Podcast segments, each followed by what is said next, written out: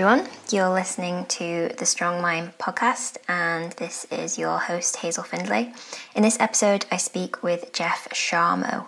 Jeff Charno is a kind of spiritual teacher of a kind, uh, an educator, trainer, coach. And this is definitely one of the more philosophical conversations that we've had.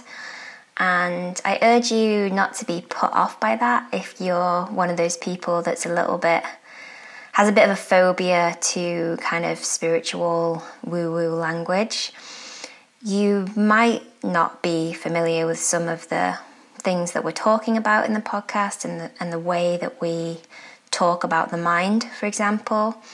But go into it with an open mind because you might see that we are still kind of making sense. And I urge Jeff to clarify some of the concepts that he's talking about. The main thing that we focus on is this concept of spontaneity. And in order to talk about what spontaneity and flow state actually mean, we sort of have to inquire into the like natural tendencies of the human mind. And those tendencies are kind of like to be in this sort of state of, of constant narration.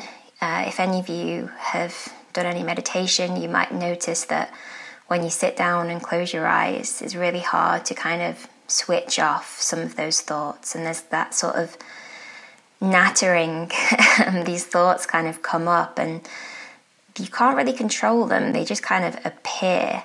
But there's this tendency to control and this tendency to like certain thoughts and dislike other thoughts. And there's like this sort of back and forth conversation happening in your own mind that if someone were to be able to read your thoughts in that moment or that your thoughts were kind of put on a loudspeaker, it would kind of seem like you'd maybe lost hold of your sanity or something.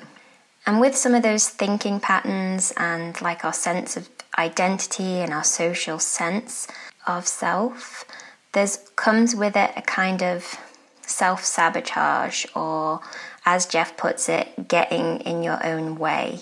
There's this kind of there's just this kind of sense of self editing, and you might have heard of this phrase of like the PR version of yourself. And it kind of prevents us from being spontaneous and kind of free and feeling alive. And this is the idea that Jeff's really interested in. And it's not necessarily something I've thought loads about. So it was really kind of a sort of new and enlightening conversation in many ways for me. Um, but there was also, you know, some tricky ideas and concepts in there. And I think if you haven't inquired much into the workings of your own mind, some of it might feel a little bit wacky, but it also might inspire you to be more curious about the workings of your own mind because that I certainly didn't necessarily get interested in these ideas despite having studied philosophy at university for 3 years until I went on my first meditation retreat. And I had to actually sit with my own mind for 10 days, 11 hours of the day. And um, it was really kind of a huge wake up for me to be like, wow, there's, there's a lot going on in my mind that I'm not actually aware of. Anyway, I hope that kind of random intro has sparked your interest enough. Um, I haven't been sort of too vague there. Uh, in other news at Strong Mind, we are going to be releasing a new course soon in flow and performance, so keep an eye out for that. We've closed, closed sales of the Strong Mind course, and we're going to go back to releasing the Strong Mind and Flight School courses just once per year. So, also keep an eye out for that. We don't have dates for that yet. And you can keep up to date with what Strong Mind is doing by going to strongmindclimbing.com and joining our newsletter. All right, thanks so much for listening, and I really hope you enjoy this conversation. Cool. All right. Well, thanks for joining me on the podcast, Jeff. it's great to see you. Great to have you on. to on. See you. Yeah, yeah, yeah. well, it's a treat. Yeah, I hope so. Well, let's just get started. Um, you'd be you'd be interested because I know we want to focus on kind of spontaneity, flow, intuition, these concepts, and I would just be interested to hear like what attracted you to those concepts in particular. Oh my, that's that's my. You're asking me for my whole life story. you know, um, I can tell you, I can tell you maybe a, a slightly. Now, you can edit if you need to edit from the podcast. So I'll just say what I want to say, and then I'll. The rest is on you. Okay. okay. So actually, the first time I had a profound experience of flow was during the last time that I took LSD, which was in college. So that was a few minutes ago, and um, and I was by myself and I sat down in a big easy chair, and the the the the, the drug started to affect me in a profound way, and I had a very strange experience. I had what felt like a presence.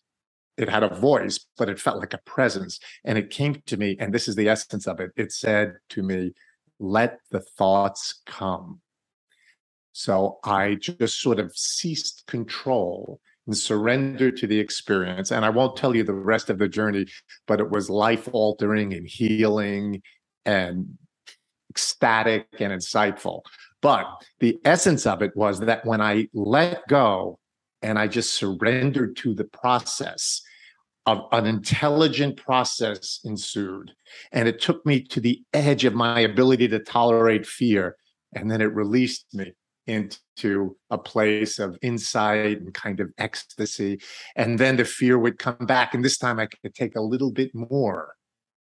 And I got used to that. And when I could tolerate that, but I got right to my edge, this kind of intelligent, guided process released me from the fear and took me into greater insight and opening. So it was this idea that by surrendering my mind my mind's sense of control, I made room for something you could say intuitive or something innate or intelligent to kind of work through me and take me in directions I never could have conceived of on my own. Mm, interesting. All right, that's my own. You you yeah. asked, so I told no, you that was that's great. That was the first time I got interested in in in this idea that you could by surrendering open up a powerful process. Mm-hmm. And then how did it develop from there?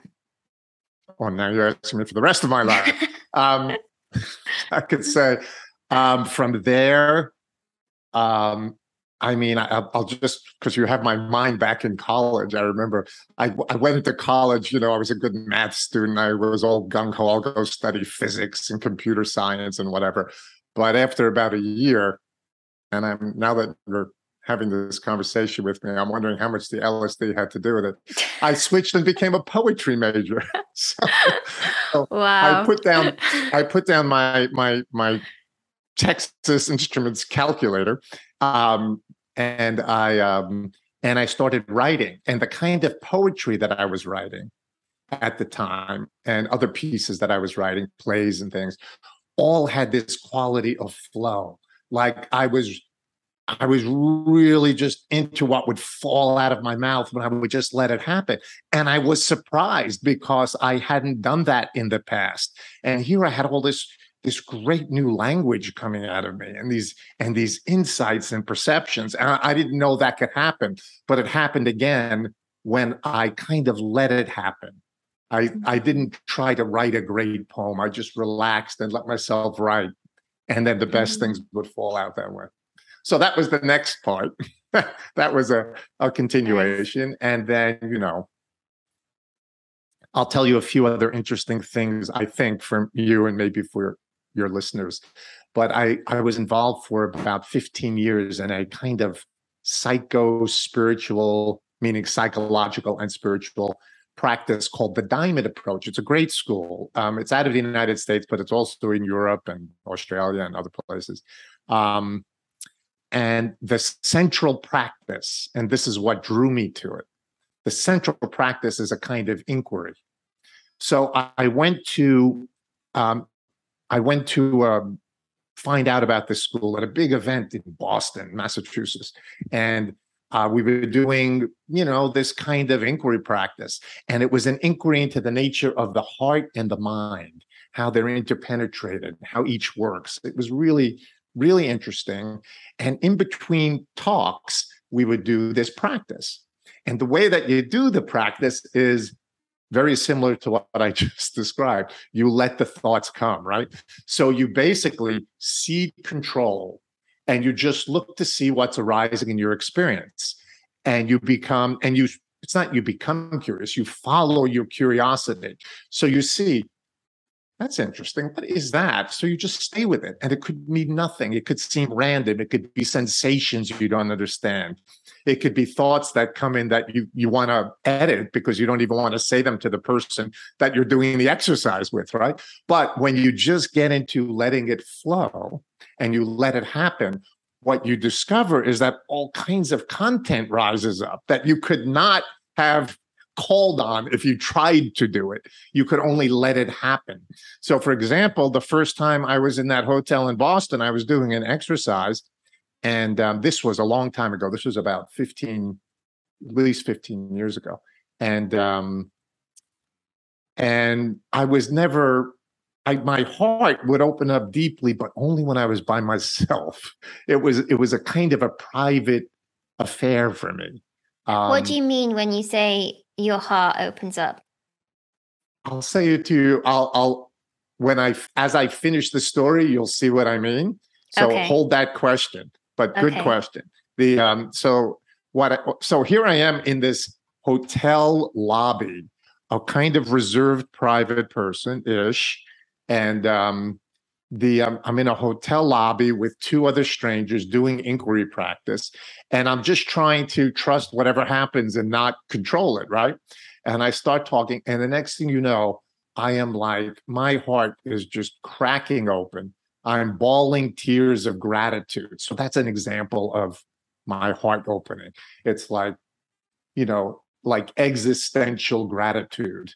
And um, and, and here I am. And what are these strangers lobby. doing?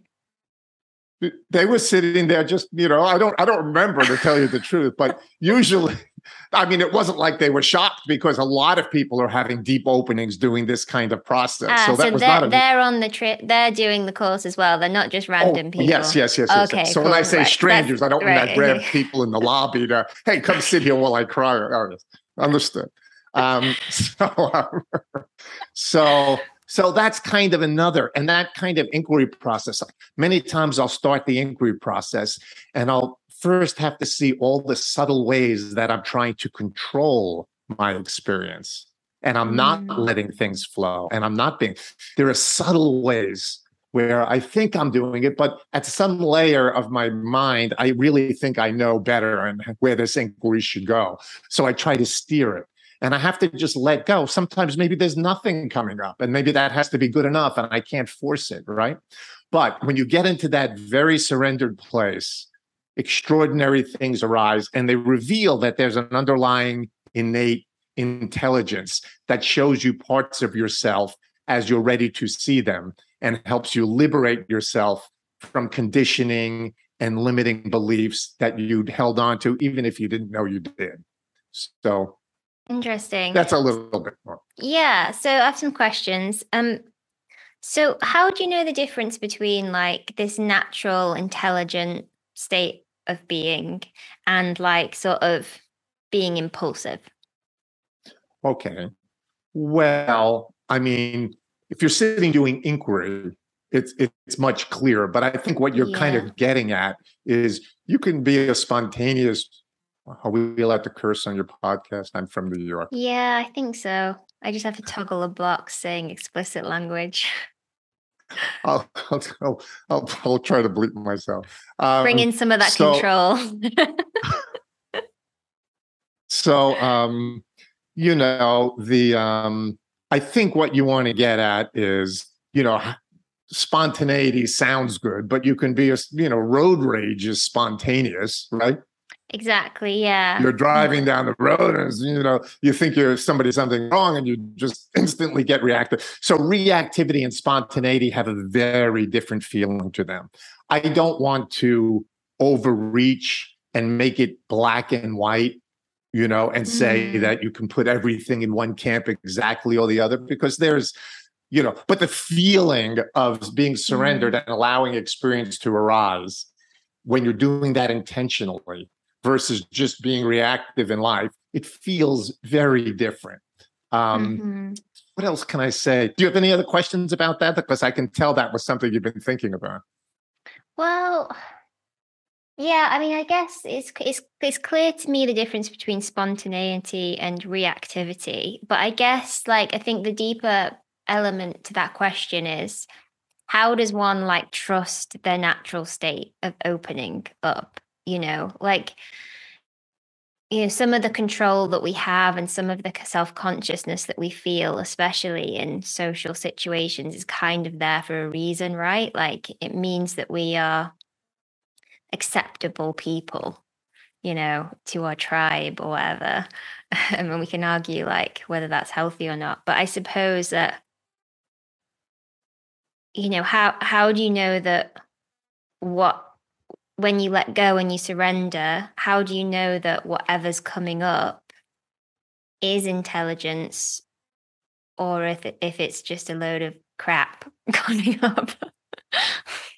The um it's a great question. Um i'm going to go on a can i take a couple of related tangents on that? Yeah of course the, yeah. um so after college i I, you know, I had already been meditating, you know, for several years at that point and studying different writings around personal growth and enlightenment teachings and the like. And I lived in an ashram then for several years and I had a guru.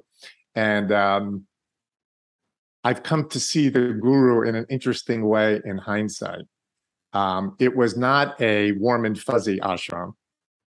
Um, we did not wake up each morning and have the guru tell us what wonderful and enlightened people we were. Quite the contrary.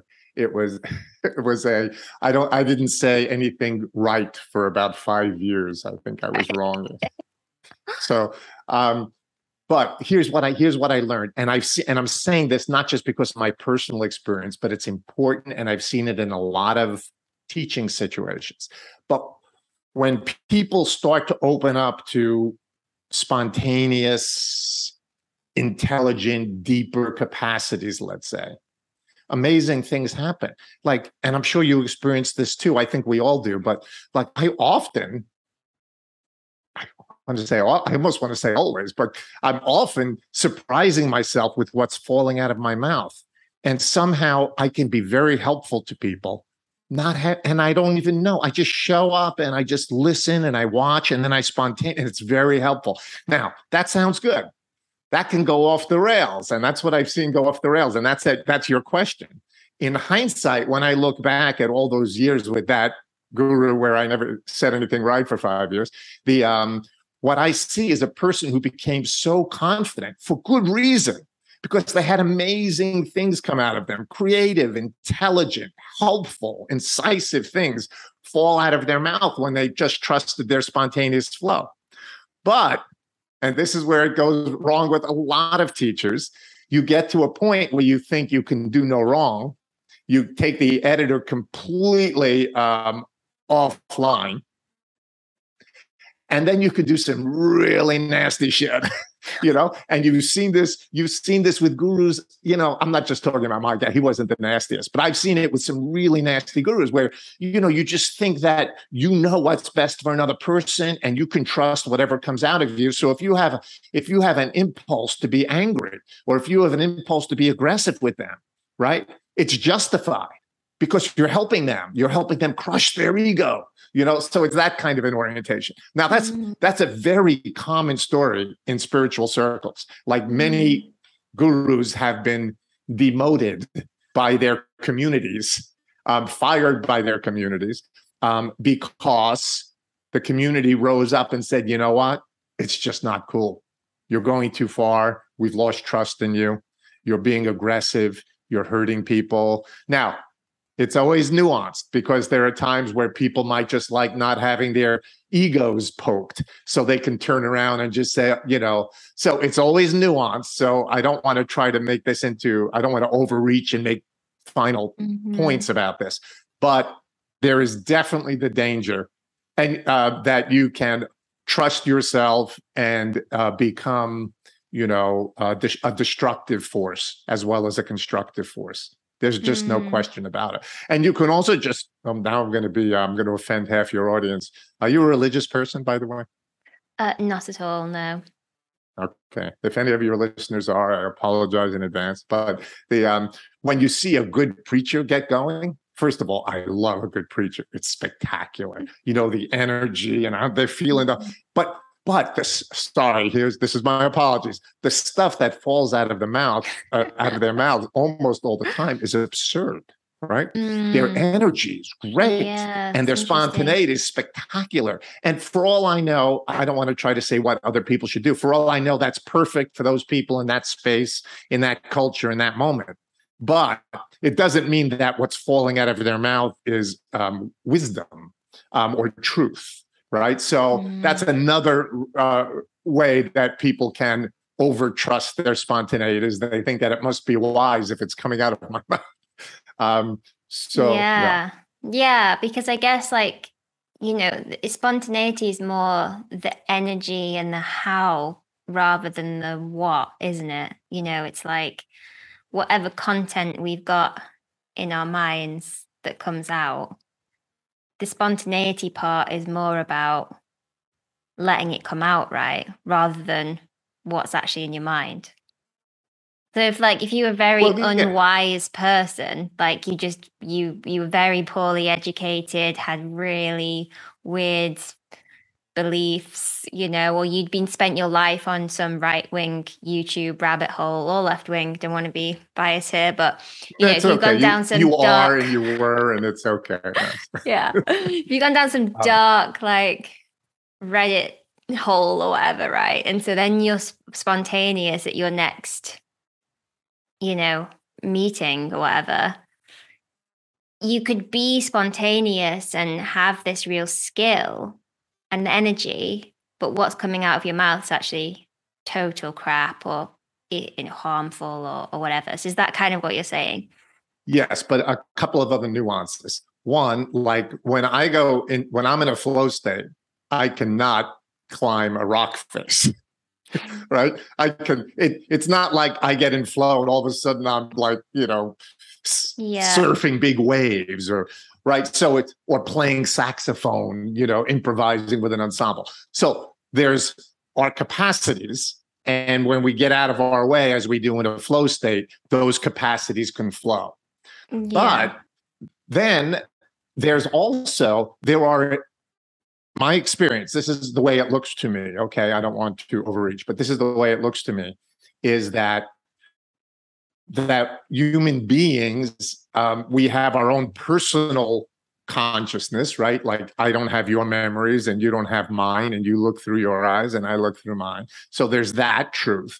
But at the same time we're alive inside a much bigger universe than the bubble of our own self and our own thoughts right?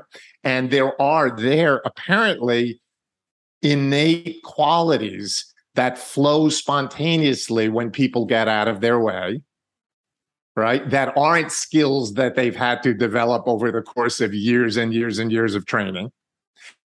So, for example, love. So many people, when they give themselves over to it, will be carried away by, moved by, touched by, lifted up by love. And they didn't practice that. And they don't have to, it's not a muscle and they didn't have to figure it out.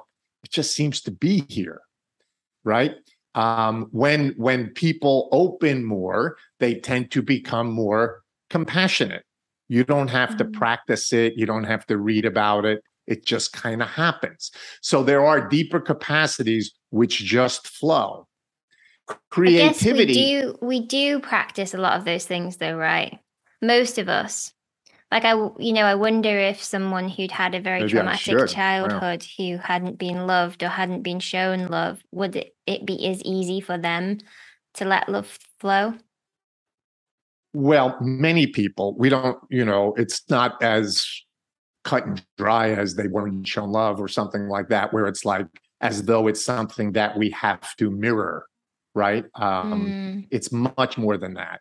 Um, but many people, for many, we, we're all from the time where, you know, maybe in the womb, we're all being influenced by external conditions, when we're when we're born we're we're in a, in a relationship and we're being influenced and shaped.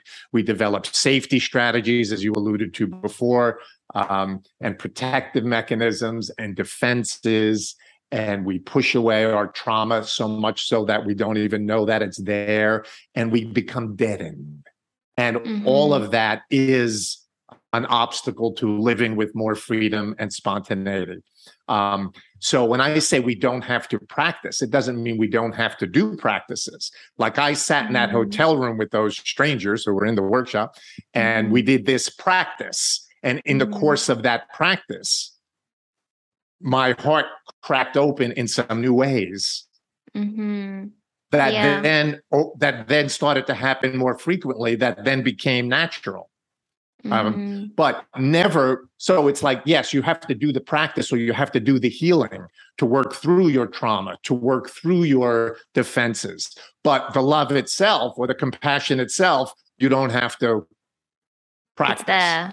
It's, yeah, yes, it's a natural human capacity. It seems to be that human beings can tap into, uh, and many people will describe that realm in different ways as our essential nature or the, the the the, positive qualities of mind that rise from the ground of being, as they say in Buddhism.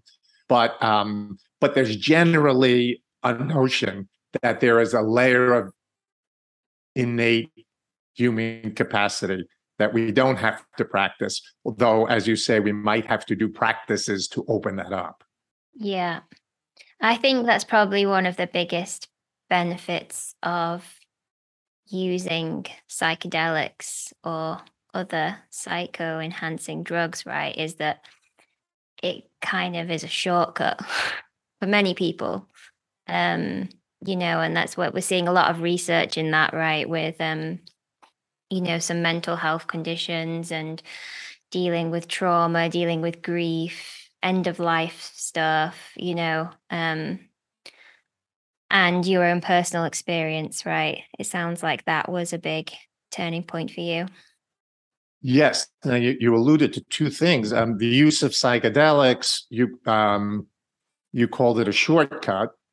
It's a shortcut to having certain experiences mm-hmm. so that you then know that that experience is a potential. Yeah. But it's not a shortcut to stabilizing that experience no. necessarily though it can mm-hmm. be a helpful it's like if you go on a if you go on a long retreat you can get to states of mind that most of us can't get to in the midst of you know our daily circumstances mm-hmm. but then when you leave the retreat and you come back into daily circumstances come off the mountain back into the marketplace you know then you're faced with all the little reactivity and are you going to now grab onto it and and, and, let it carry you away from the state that you attain, attained at retreat? And the answer is yes, you are. And um, almost, you know, the, the universal story about retreats and psychedelics is that you, um, you know, yes, they open up big windows, but then it's really the integration and the ongoing reorientation and practicing that changes your life. But they can be potent catalysts um, yeah. um, as it was at the, as they were for me. Um, yeah, totally. I think catalyst is a is a really good word for it. Um, it'd be cool to hear, you know, you give a kind of a brief description of what you really mean when you say get out of your own way. Like, who's doing the getting out of the way? like, what's the thing that's stepping aside? Well, you talked about, you know, the the uh, the benefits to civil society of editing our impulses in social situations. Um, for example, um, and you know, but, and I think you'll probably resonate with this. Um, there is truth in that. I've rarely seen, not never, I have a brother, but that's another story.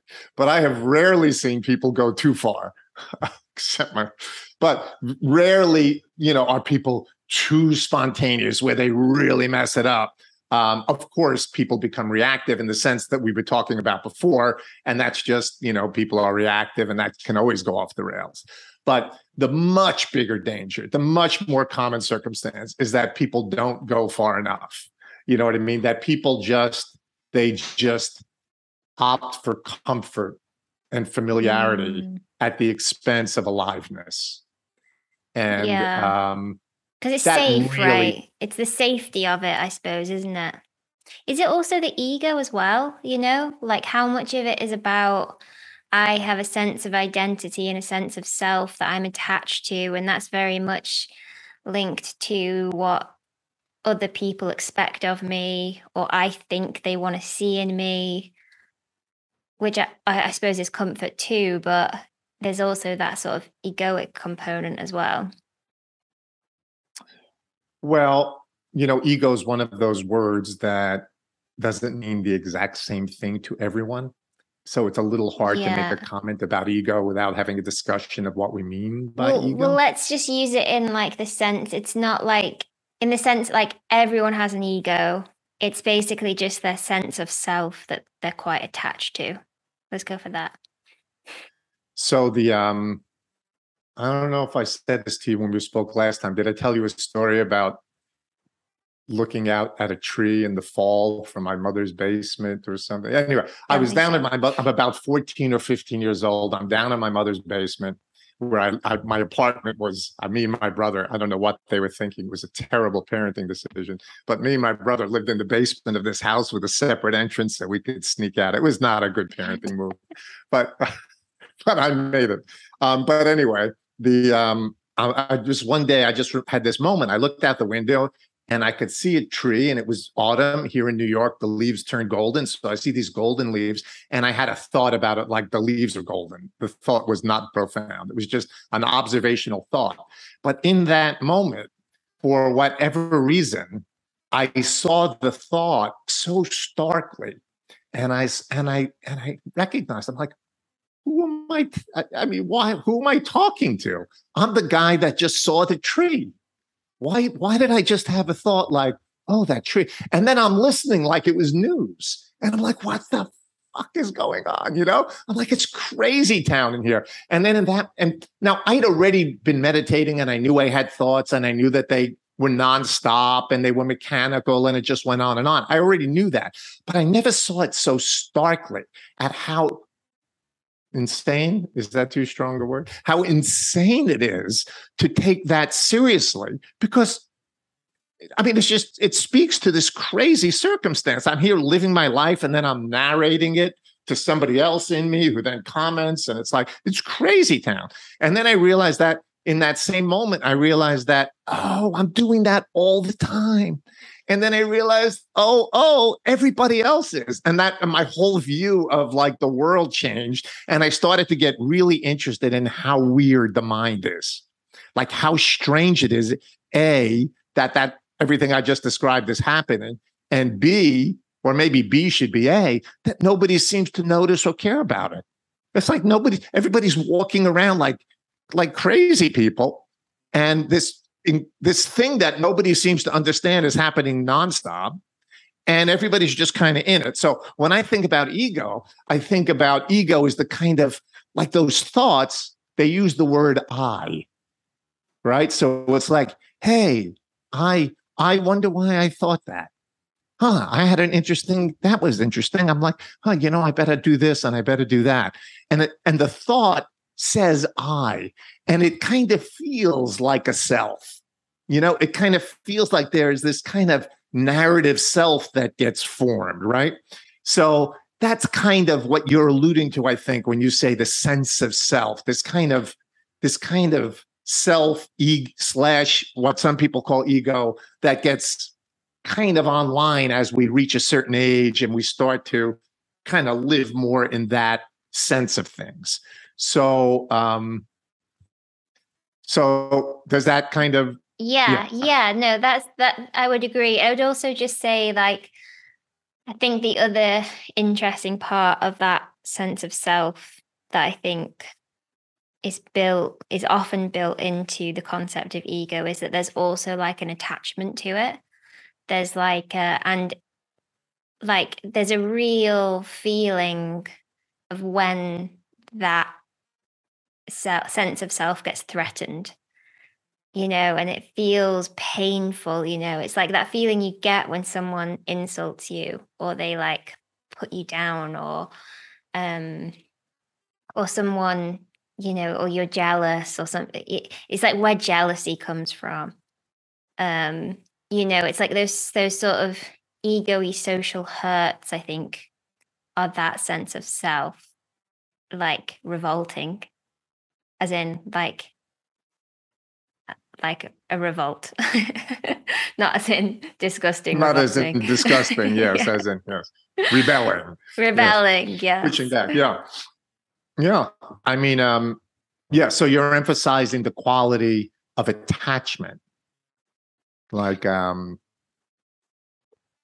yeah i just um yeah, it's like a attachment to like an identity or like I guess it's like a you know, it's that it's that inner monologue and that's the it's the inner talking like you've described, but there's also this like you know, we have like this bundle of concepts, don't we? That and belief and beliefs and ideas that we have created in our own mind and we like put the letter I, you know, we we put I next to it and go, that's me.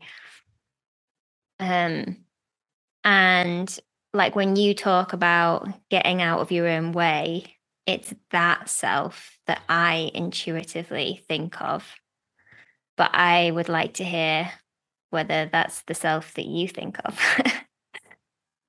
well, I mean, I think of the um you know the narrative self the ordinary mind some people refer to it like the problem solving mind like it's like a useful analytic tool. thinking mind yeah. well analytic absolutely but also um there's a term in buddhism i've heard it um translated different ways but it's dukkha and some people say that you know the buddha said oh you know all is suffering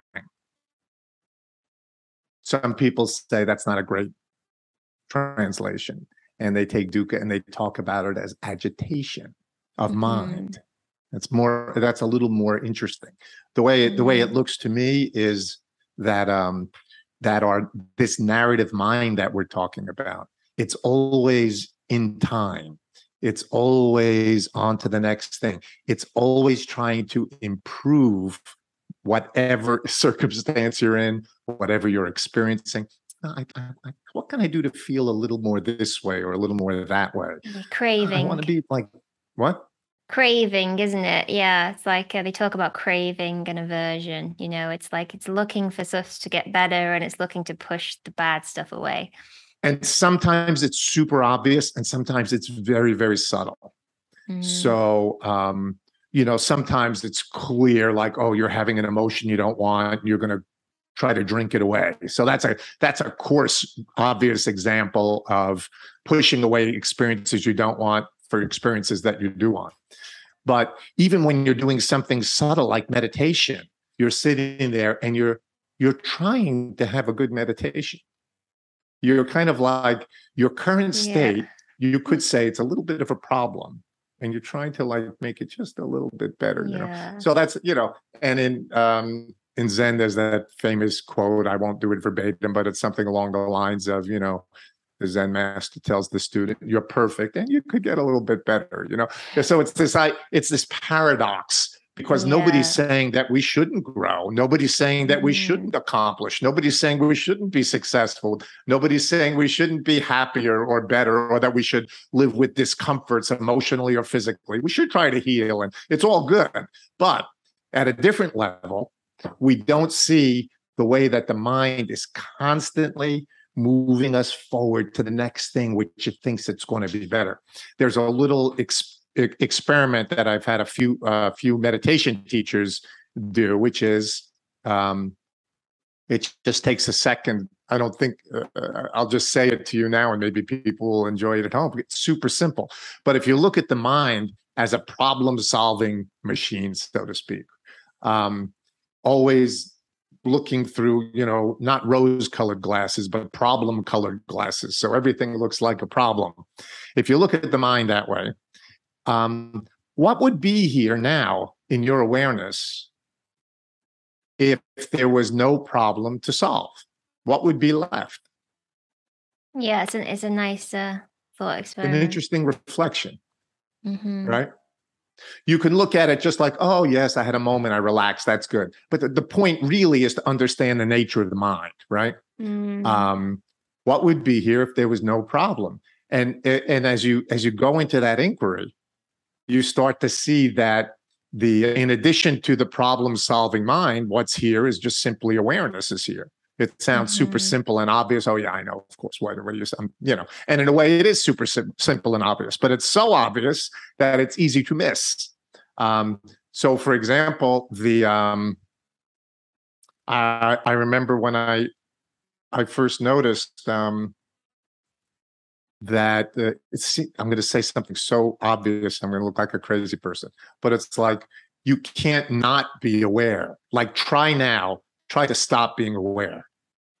Yeah, yeah, there's always awareness unless you're. It rises spontaneously, but you have the feeling as you're living in your mind, you have the feeling that that's you being aware, doing mm-hmm. awareness you yeah. know that you have to focus to be aware but what if you just stop and there's no problem mm. what's left yeah i mean it just happens to you doesn't it it's like uh, you know the the room is here you know i can close my eyes but then i just got a different type of awareness which is the color of black beneath my eyelids right well there's what you're aware of and then there's just the basic fact of awareness mm-hmm. now the mm-hmm. content's always going to change yeah. But the awareness is always here.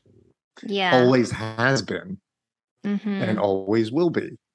The um, Well, I guess when we die, unless you believe in life after death, is probably um the end of awareness for us, right?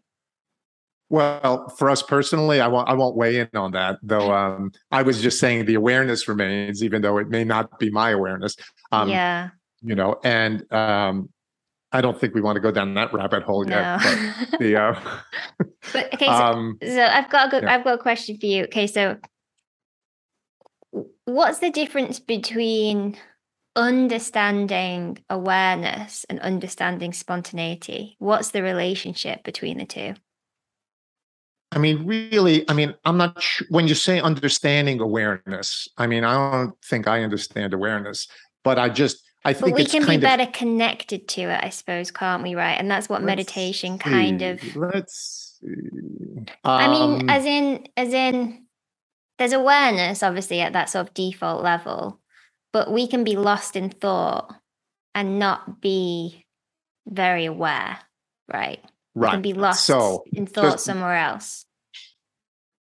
Right. So to use the language we've been building, right? So you can be you can be absorbed into this narrative mind we've been describing, having conversations with yourself about whatever, um, and um, and um, and that happens all the time. That is the human condition, and and very few people. I wouldn't pretend to put a number on it, but I don't think very many people don't have some degree of that.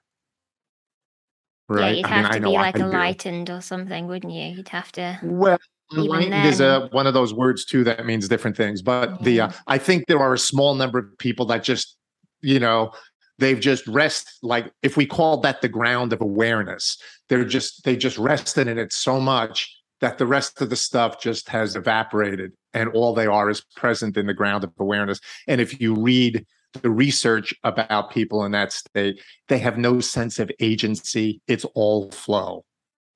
Now they, they're still doing things they're making a sandwich but they're not like they don't have a, a, like a narrative self deciding if they want mustard or mayonnaise they just kind of doing it you know it's like It sounds terrible, but like I wonder I wonder if those people still use thought to plan, you know, because that's when thoughts are useful, right? Is that they like help us kind of strategize about things in the future. That's probably why we've evolved to have thoughts. Well, the um I won't weigh in on why we evolved to have thoughts, other than that possibly there's a very good sense of humor at work in the universe. That is possible. But other than that, the um, you know, um, I I don't I have to I I don't know enough about people who are in that state to know how they manage thinking about the future. Um, I'm sure somebody says, "Do you want to do something? You want to have dinner next Thursday?"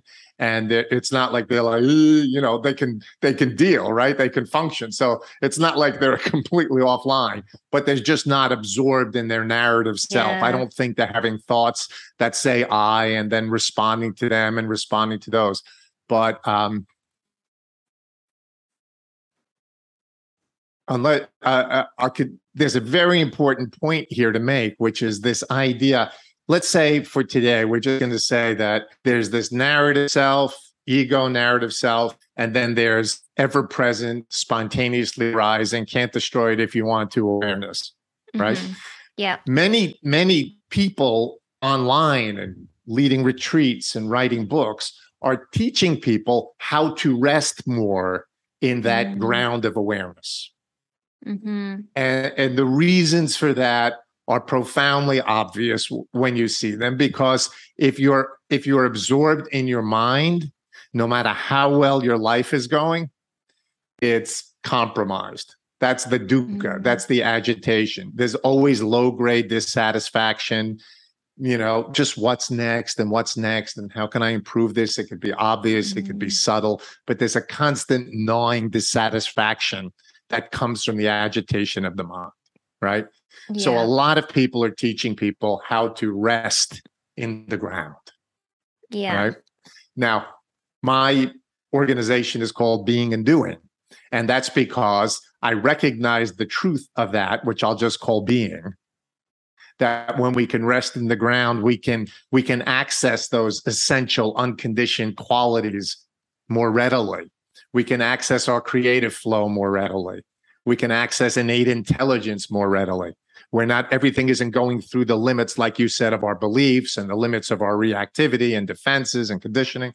So um, that's all good. But I call it being and doing because at the same time, you know, there's a difference between, let's say, developing a meditative practice because you're anxious and stressful and you want to feel better by reducing the stress. And you saw the studies and meditation reduces stress. So you're like, I'll go meditate. That's good. Mm-hmm. So that's one approach. But that is a very, that is really just like, how do you um, make your ego experience, make your absorption in mind a little more tolerable? Mm-hmm. It's like, can we make this? And it's, I'm not knocking it. It's all good. Right. So it's like, if you've got some trauma, if you've got some, you know, if you've got anxiety, you got to, you have to, sometimes you just have to deal with symptoms if they're acute. You can't just, kind of, right. So you, people have to heal. We all have to heal. But at the same time, this resting in the ground is not a solution to a problem. Right. Mm-hmm. So that mm-hmm. not about like, that is not about reducing your stress. That is not about you know that is not about getting away from uncomfortable feelings. That's just about grappling with the existential reality of being a human being. I mean that's what we are. Mm-hmm. that state is here. It's always here. And mm-hmm. um and once you see that it's always here your experience of your mind becomes a little less compelling.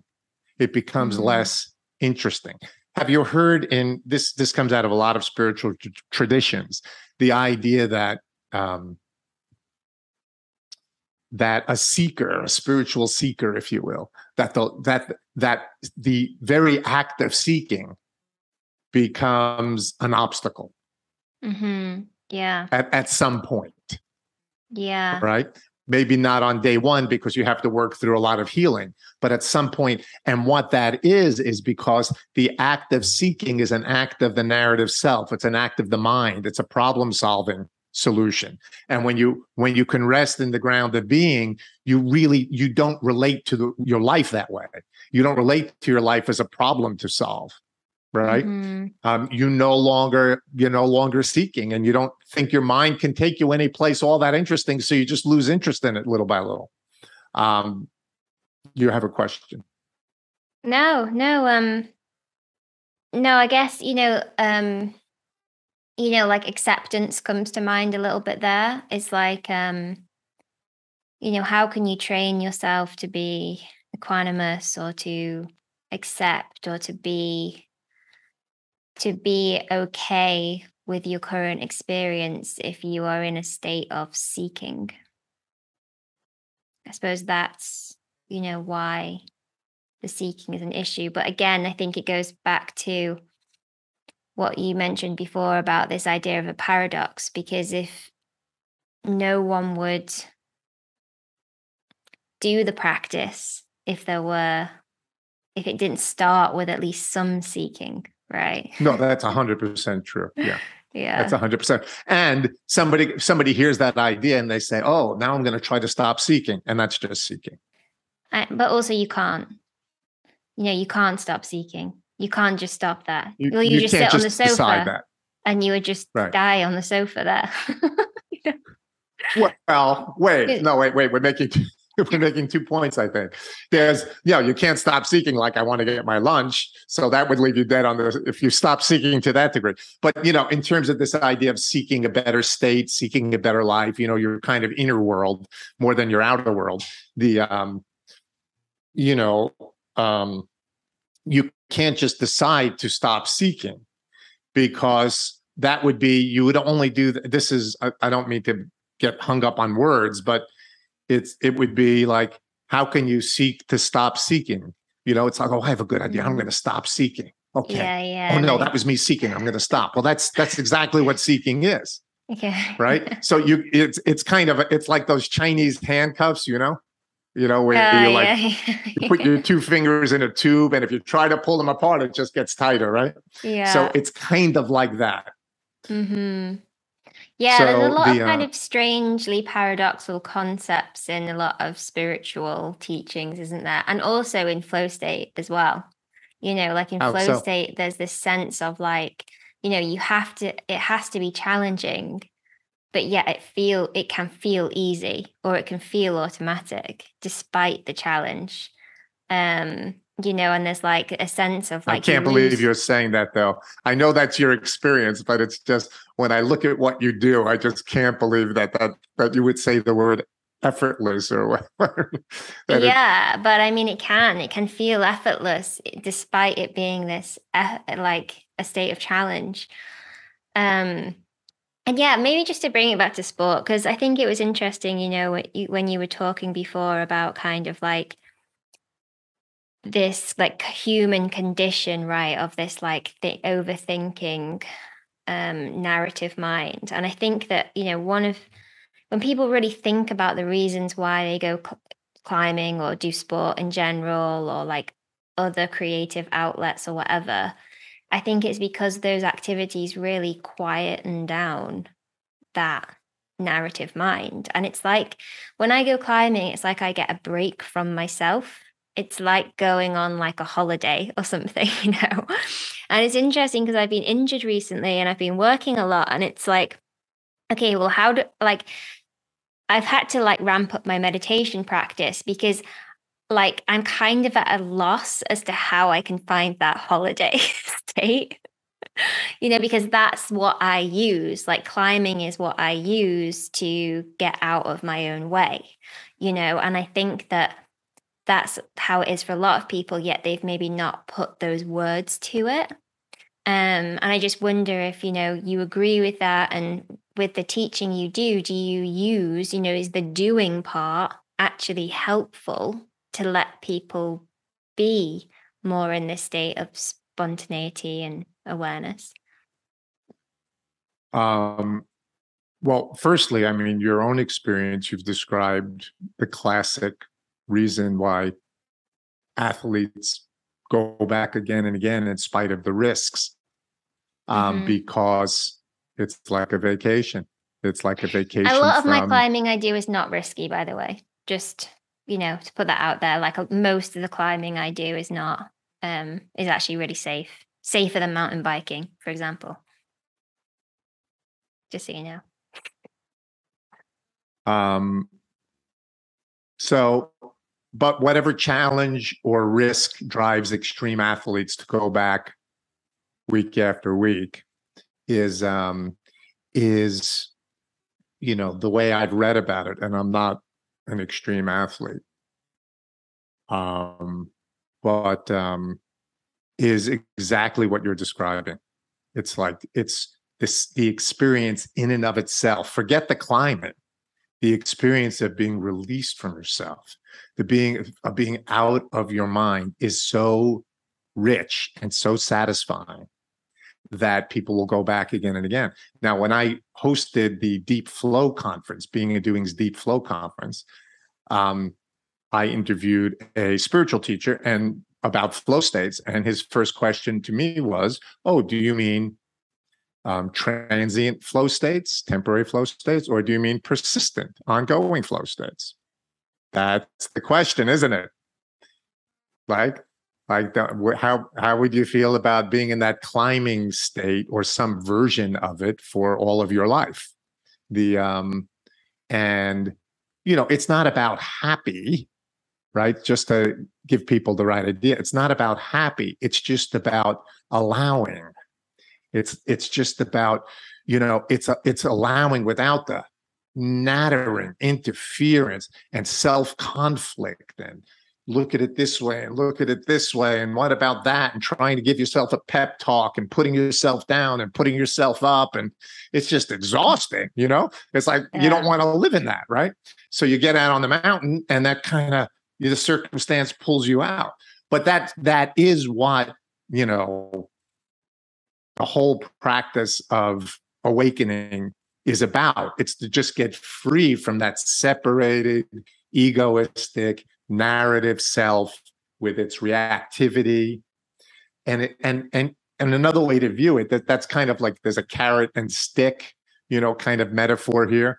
And that's kind of that's kind of the stick. It's like oh get away from the pain of your mind you know come wake mm. up that's but then there's the carrot part of it and the carrot part of it is just the part of us that just loves reality and loves wanting to know mm. like we're mm. here and it's this bizarre existential circumstance we're in. We're kind of conscious and we're kind of apes and we're kind of on a planet and we're kind of dying and we're kind of in relationships. And it's like, it's a crazy existential circumstance. And a part of us just really wants to know the truth, you know? Like, what is this? What's going on?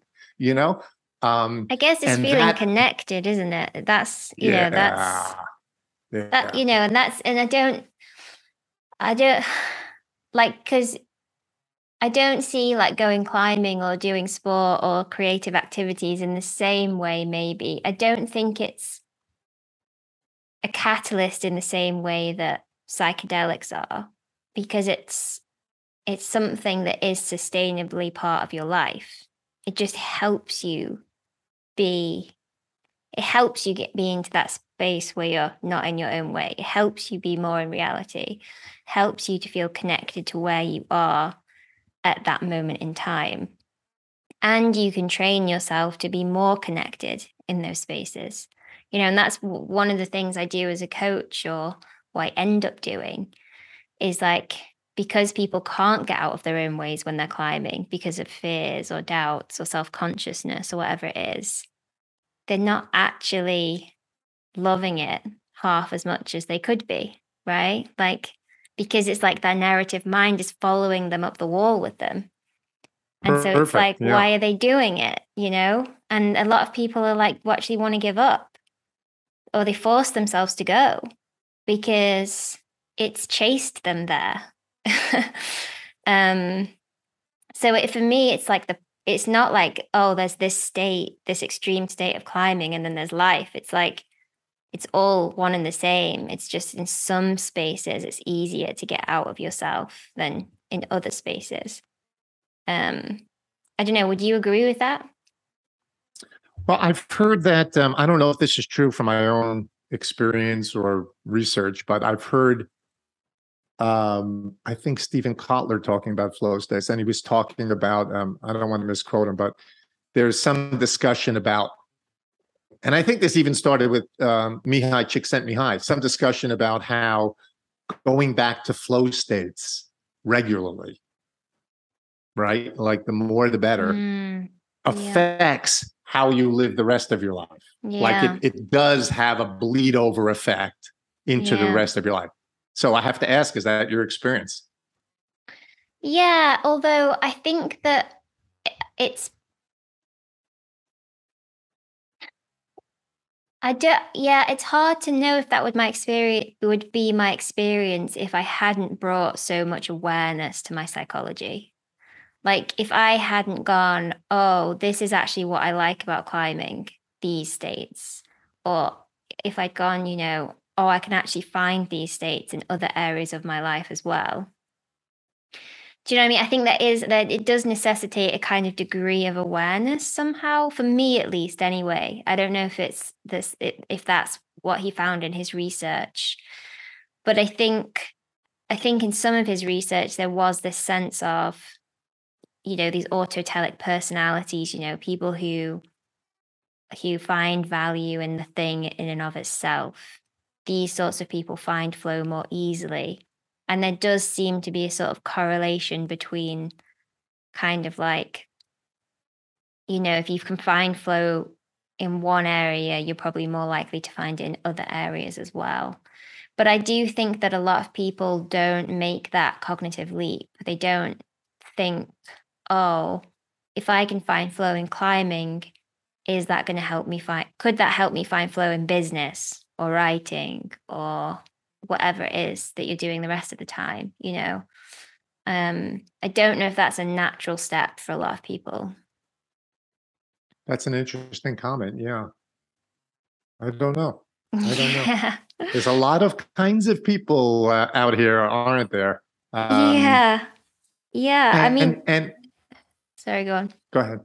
No you go i just wanted to say and there are there are a lot of different practices to support people um, being able to, I'll just say, bring more flow into their life to speak quickly. But there are a lot of different kinds of practices.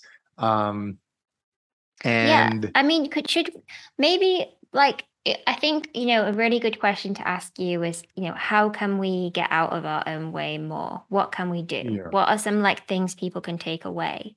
But before yeah. we do that, like maybe it would be nice to just clear up the concepts of like flow, spontaneity, intuition, awareness.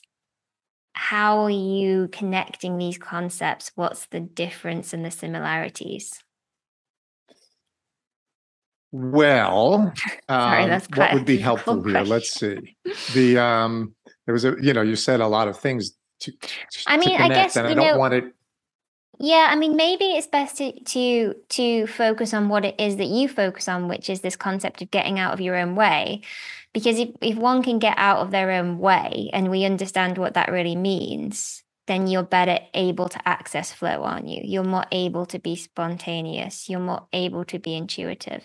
Is that the right way of looking at it? Is that the I helpful? think there's truth in that. Yeah, and I and I want to add just to make it more complicated before maybe it gets more simple is that you can be very spontaneous and free in some aspects of your life and entirely not in other aspects right that's yeah. just important to say yeah. so you can be you can come off the mountain in a an amazing flow state whatever your mountain is and then you get back into your relationship and you find your reactivity and your defenses are keeping you uh, kind of constrained and you're not even sure why or what's happening. You're just kind of there, mm-hmm. but you don't mm-hmm. really feel alive in it. Um, yeah. So that's an important thing to realize as well, right? Yeah, no, for sure. And that that's my experience in my own life as well. Like I find it really easy to be playful climbing, but like put me in the supermarket and have a stranger talk to me. And um, I'm very um, reserved, I would say. Fascinating. The um, the um, we're like in this in this school of spontaneity course that we're running now. It's um, one of the teachers that's coming in is a guy named Dave Rock. Um, mm-hmm. He's just great. He teaches something called flow speaking, mm-hmm. and um, basically he has, and this is just a, a, a perspective which will shed some light on one way of getting out of our own way, right? And something that works for me a lot, right? But it's um he he just has people start talking. Um and he'll have them do all kinds he'll give them all kinds of prompts but basically the uh, the instruction is just let the words fall out of your mouth. And you know and he gets people you know they they start out at the beginning of his workshop kind of like terrified to get on stage. And before you know it they're on stage giggling like little children right? Because they just get like all that stuff just falls away. And it's like oh finally it's like you on the mountain. And um the um so uh, i said to dave i said you know I said, Dave, I do that in business all the time. It's like when I'm like working on a project, I'll just turn on my camera and I'll start talking at the Zoom and I'll just, like I said before, you know, you have to give up seeking and that that's subtle. The ways that we continue to seek, the ways that we continue to try, the ways we continue to problem solve. Yeah. So I just, I try to just talk, but I just let it happen. And if I say nothing, if all I say is I have no idea what to say, I'm just, I don't have any good ideas. I'm an idiot. I'm just sitting here making noises at my computer. I don't know what's going on. But then if I just let myself go, what happens is oftentimes my best ideas literally just fall out of my mouth and surprise me. So I said so that. Do you Dave, record yourself on Zoom and talk to yourself when I do what I just said? Yeah. Yeah. I, yeah. I so do. it's not to your business partner; it's just to yourself. That's just for myself, and I've never watched any of the videos. But, but the, do you uh, keep them just in case you forget? No, I don't. No, don't I have I have too many. I've got rid of my journals and my. I'm, I'm done. The um, but the um, but you know, I said that to Dave. I said, Dave, my best, you know, my best ideas fall out of my mouth spontaneously. He said, Oh, you can do that with anything. I said, Oh, really? I said, How about writing a poem about a potato, Dave? So Dave just Dave, he's Irish. He's um so he just starts and he starts talking about the root vegetable and he gets into it. I can't i won't attempt it. I and then he goes from the root vegetable he goes into like the heart of irish culture. It's great. And then he goes into humanity and you're like oh my god. And he does this like inspiring riff about a potato. And it's just great you know? Yeah. I remember when um when bob dylan i think it was an interview with um maybe it was with Leonard Cohen or something, right? And they're talking to each other. And I don't know, this could just be lore, but this is what I heard. And they're sitting down, and somebody said, you know, like Leonard, he says to Leonard Cohen, How long did it take you to write Hallelujah? And it was like six years or something. And then he said, You know, how long did it take you to write Blowing in the Wind? And it was like, I don't know, it was about 20 minutes. And and then and then he said, and then he said this line that I always remember where it's like, you can't write that stuff. Right he just yeah, he flow yeah. spoke he flow spoke to the max you know um yeah. you know uh, and there's a place for both um mm-hmm. editing is not the enemy of creativity by any means yeah, but yeah. but you know certain things happen when you just let them happen and just giving yourself now um you know and the other one and th- this is kind of why i built this whole school for spontaneity thing is because you have to have a place to practice. Now, when where do you go to practice being a spontaneous person? Now, of course, when you go climbing, you have it in that in that form. Mm. But when you're socializing, everybody just kind of is what they is and you're, uh, what they are. And you look around the room, and some people are clearly a little bit more constrained, and some people are clearly mm. a little bit mm. more free flowing. You know, there are people in my life who just like haven't said anything surprising since I've known them. And then there are people that are just live wires and you never know what's going to come out of their mouth right? And um, by the way they're more fun but that's another story. Um, yeah. but the um, so we don't have so what what we do in like what Dave will do in the flow speaking workshops, or we'll do in the School of Spontaneity, or even what I did in the Diamond Approach doing inquiry. You need to have safe spaces to see what happens when you go further than you're used to going. Yeah. With no stakes so that you can say something stupid like I, I don't know what I'm saying. I'm uh, I never know. Oh no, uh, and then you know, and then it's like you can surprise yourself and see what happened, and you know. But you need to have safe spaces to practice being spontaneous in that way, right? You mm-hmm. need to see mm-hmm. that when you go a little bit further, that you actually have resources that come to meet you, and it's actually kind of thrilling, and it's alive. Yeah is yeah. good. I mean, I, do you feel that way sometimes with podcasting? Honestly, I know it's not a super safe space because, you know, hundreds, maybe thousands of people might listen to what I'm saying right now. But in a way, I don't have a sense of that. You know, I'm not thinking about that when I'm speaking with you. And it is a free form conversation in the sense that you know, we don't have it's not like an Instagram reel where you've got like 90 seconds or something, you know. Um but yeah, I guess it would be really nice to have a totally safe space like you know, the one that you're talking about. And I also wonder if there's something there where actually that's what it means to have a really good friend or a really good partner is to feel safe to be completely spontaneous and say ridiculous things, you know, that like, and, you or, know, go, or, go. or, or just as challenging um, is what if you want to say really brilliant things?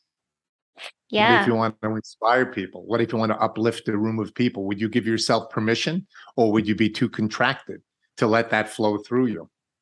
Mm. Right.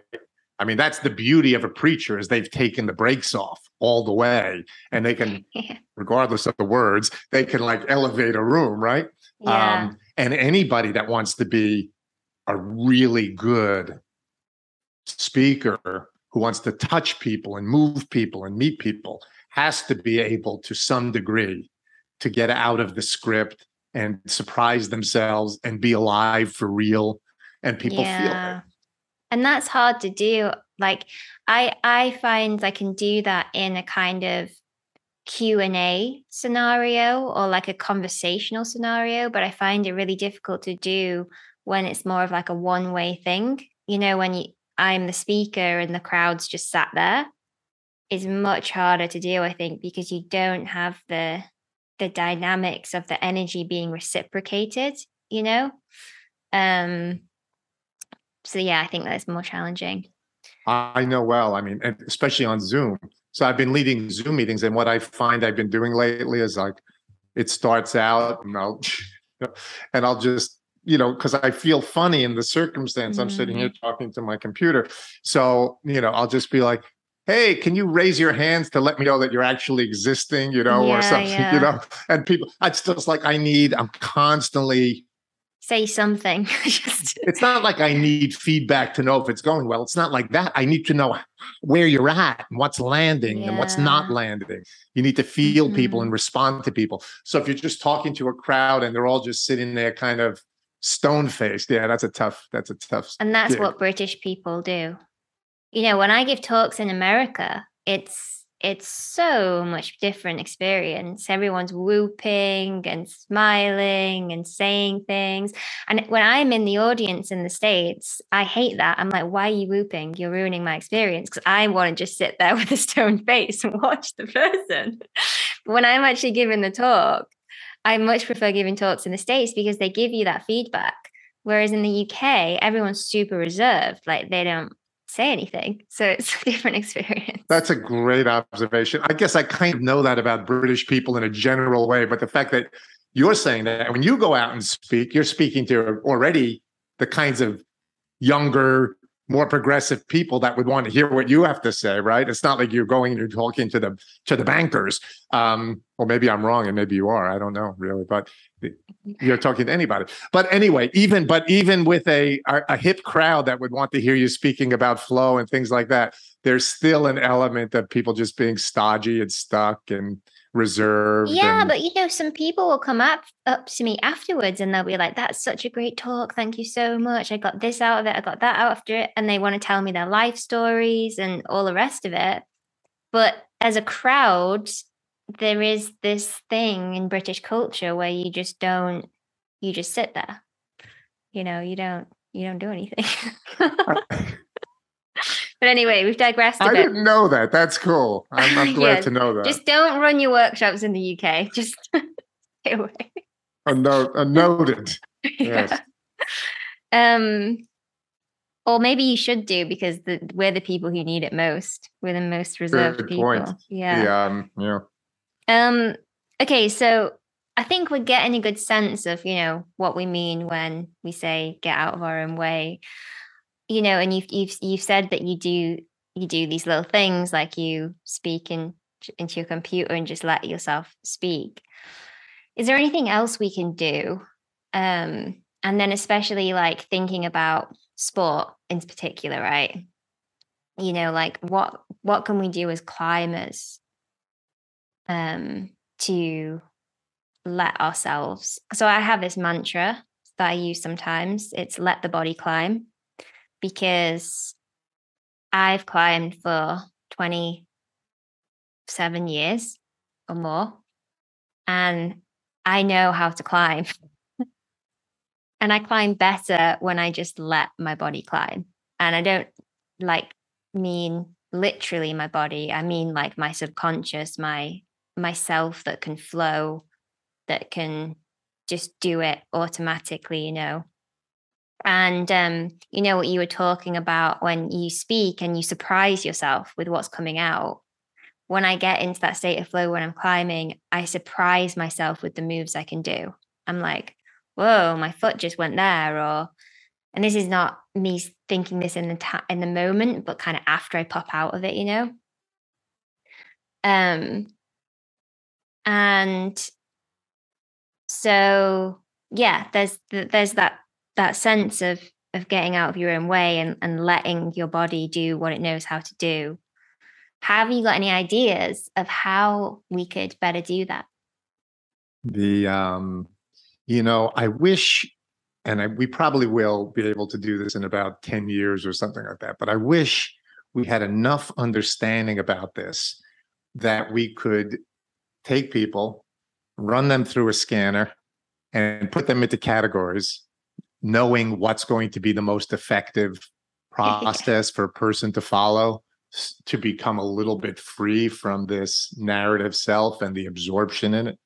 Um, and for some people, that you know that answer might be sport, and for some people it might be inquiry, and for some people it might be you know um, meditation retreats, and for some people it might be psychedelics, um, and for some people it might. And there's many different kinds of inquiry, but one way or another, or another, or another. Um, to have a broad life in sport and outside of sport to have a to have an open life where you can access some of those positive qualities that are unconditioned that can come that are innate that you don't have to make up right you have to change your orientation right and that's not something that happens in a day. That's because you've reflected on the nature like you were saying before you you brought your awareness to study your awareness right? You you you made that interesting. That became the subject of your curiosity and study. And it's you have to in the same way and i started when i was 14 and i looked out the window in the tree and i thought oh my god what's going on in this thing? Why is nobody talking about that this is this is shocking right so one way or another you have to get free enough you have to be curious enough about it and to to reorient so that little by little you're just less seduced by your thought you're not you know like um people who meditate they they have a thought and then you know, they say, oh, that's just a thought. I'm going to just let that go. I'm meditating. Mm. And then they realize that, oh, wait, that was just a thought too. Hmm. It's like, oh, I thought that was me being an observer, but I'm just, oh my God, I just did it again. right. So it's like, it's like whack-a-mole, right? When you're in the mind, it's like a whack-a-mole, right? And um, so how do you reorient so that you're just not seduced by the whole of it, by the Mhm. whole situation? And that's the reorienting towards not being a seeker in the way that we said. And this isn't doesn't have to be a spiritual context. We're just using not being a problem solver, you know, not trying to change your experience. And Mhm. you know, I will tell you that there are a lot of programs in the world that are really good that focus on exactly what I'm saying now. And it's different than programs that focus on healing, also good, but it's very different. And it's different than programs that focus on um, meditation as a way to calm your mind and feel better. Like, I have no interest in like going on a, a retreat or something to sit on a, you know, so I feel good while I'm sitting by myself on a cushion. That's not what I feel like It's I'm not my experience of retreats either. I mean, retreat retreats feel to me. I mean, maybe it's just because of the style I've done, but they felt like suffer, like extremely difficult. It's not relaxing at all. I've been on I've been on different kinds of retreats. Some are more relaxing than others, but yes, I hear that you had a pretty adventurous retreat there. I'm curious. Well, What just the vipassana ones. You know, the ten day vipassanas. Yeah. I've Yeah. done three of them now, and they're not relaxing. They're extreme. That's the Even toward the end of the retreat. Uh, yeah, no, I mean, I definitely, um, you know, towards the end of the, there's moments of relaxation for sure, and moments of euphoria, and moments of just completely concentrated mind. You know, um, definitely from like day, day eight and nine, um, but to get there, it's not, it's not like oh, I feel stressed at work, so I'll take these 10 days. It really doesn't feel like that. No, it feels like a training camp. Yeah. Yeah, it is a certain kind of training camp. And there are many different kinds of retreats. And a lot of people who meditate aren't, you know, they're really looking to stop thinking so much and stop having so many anxious thoughts. And they're looking to change the content of their mind. That's really the point mm. I was making. Yeah. and um you know and that that doesn't interest me to sit on a cushion in my house so that i can calm my mind down by doing a breathing act i mean i don't i think people should do it it's great it's just not everything It's not Um, spiritual. I guess, you know, what you're doing, you're talking about a spiritual practice, right? And we can go into what we mean by spiritual. And I don't love the word, honestly. Um, either do i yes but I guess you know you you you're training your mind to to have a different quality altogether, I suppose, rather than it being i'm like not a training my mind. I'm, I'm, I, it's just not training. It's like it's like uh it's like the it's like have you heard the phrase like do nothing meditation? Yeah. So it's super interesting. Now, if you do nothing but you don't have enough concentration, then it's then it's called, you know, daydreaming meditation, which is really nothing, right? But if you're kind of concentrated enough to stay present, but you don't resist your mind doing whatever it wants to do, that gets interesting. Yeah, so like the the I don't know I don't know if you've heard of it, but I use the um Waking Up app, you know, the Sam Harris meditation app. And sometimes at the end of those meditations, he's like said, give up all efforts. For the last minute of the session, give up all efforts. And it's interesting because you just keep meditating. You just keep noticing the thoughts that come up. And then you know, you go you bring your attention to some other part of your conscious awareness. You know what I mean? It's not like I'm like, oh, phew, now I can just think about what I'm going to have for dinner just for the next minute. I don't do that. But that's what I do in my normal life. You know, I just think think about not always dinner, but you know, random stuff. Lunch, breakfast, you know, other things, snacks occasionally. I think of that. Um, yeah, but that's like the like the best retreat, best meditation retreat I was ever on was uh, so for the first five days we practiced concentration in little bursts and we got our minds really concentrated and then and only then then we went to these kind of do nothing meditation practices they came out of you know buddhism and they all have different special instructions and so on. But that's where you do kind of what sam harris was describing which is what if you don't make any effort? What's here if there's no problem to solve? It's the same thing that he did.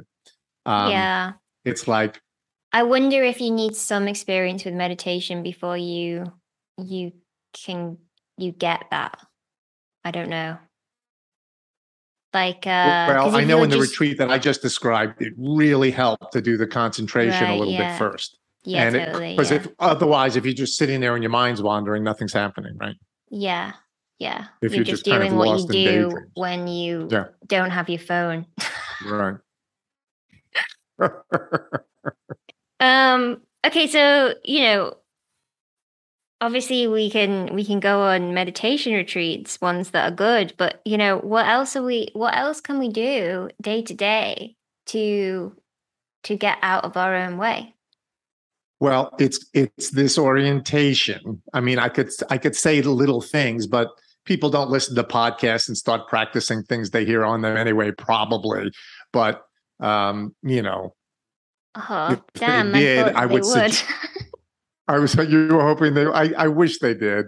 If they did, why would we need eighty thousand podcasts? The um, I mean, people just. It's really hard to just hear an idea that sounds good and get it integrated into your life. Yeah, but I, mean, I I don't know because I wonder if like for me, like just bringing awareness to things really does seem to help. Like when I understand concepts, it helps me change what I value, and then that changes my behavior. So if I'm like, if I notice the fact that my climbing is better and my day is better when I'm less in my own way, and I bring awareness to that fact, I can set that intention at the start of the day and go, I want to just climb today. I want to, I just want to be connected to my climbing. I want it to feel great when I climb. And I don't need to worry about getting to the top or these other things that my narrative mind wants to churn out, you know? I think that would help me.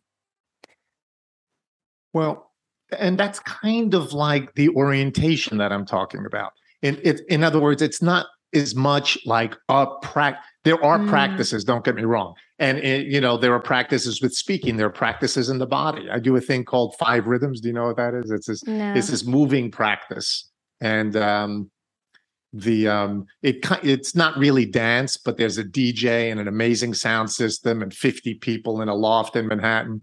And you go through a series of rhythms and everybody's moving but it's not about dancing. So somebody might just be like just you know spending like 15 minutes just playing with their shoulders and somebody else is walking it's like the whole idea is to let go of control and just like move how it how you're moved and to play yeah. on that edge of control versus letting go. It's fascinating.